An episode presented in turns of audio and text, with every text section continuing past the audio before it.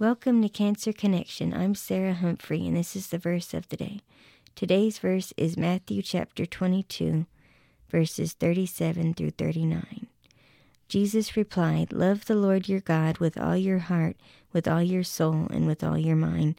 This is the first and greatest commandment. And the second is like it love your neighbor as yourself. This verse reminds me that no matter what, that I need to work on loving others no matter what. And this is Sarah Humphrey. I will see you tomorrow for the verse of the day.